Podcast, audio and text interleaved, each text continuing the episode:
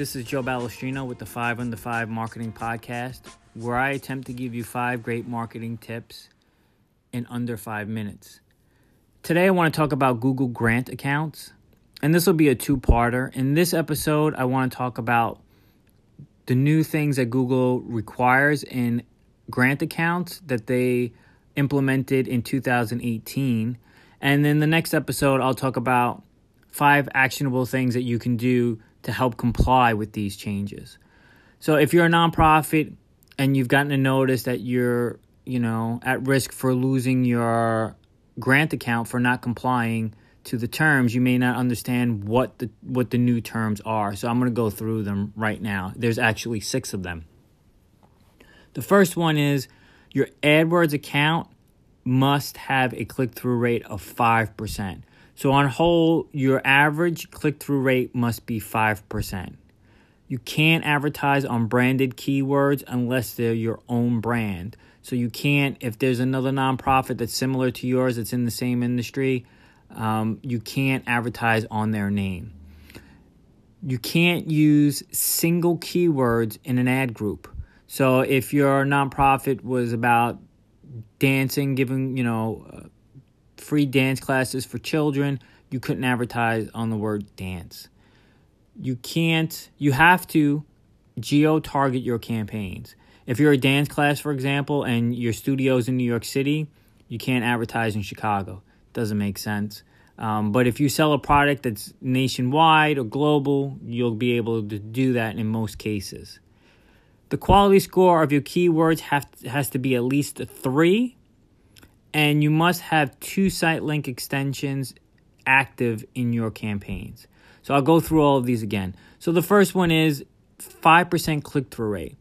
If you have a lot of impressions and a low click through rate, that just means that the ad, the keywords you're advertising on are not are people when people see your ad, it's not what they're searching for. And so that's a signal to Google that it, there's a lot of irrelevancy going on. So as a nonprofit, you want your ads to be as relevant to what people are searching because there's a goal at the end, right? There's a goal. You want to get more signups, more newsletter requests, more um, donations, more people volunteering. If you're not tracking the keywords and you're not focusing specifically on the keywords that you're trying to go after and you're just going after broad terms, you're not going to get the desired outcome. So you would want your ads and your keywords to be as relevant as possible to the searches. Branded keywords is just Google's way of saying that, you know, you want to do that kind of stuff, you'd have to spend your own money to do it, which you can. Uh, avoid users again, you avoid using single keywords. It just goes back to relevancy. If you, you know, dance is just really too broad, but uh, dance classes for children is a little bit more specific, more in line with what you do uh, and therefore uh, what the audience is actually looking for. Geo targeting just makes sense. If you're a studio in New York, why would you want to advertise anyone outside of New York? Uh, quality score, even if you weren't a nonprofit and your quality score was low, three or less, I would pause it. Or if they're really important, create better landing pages so that the landing pages and the keywords uh, match up better uh, so that you can improve that quality score.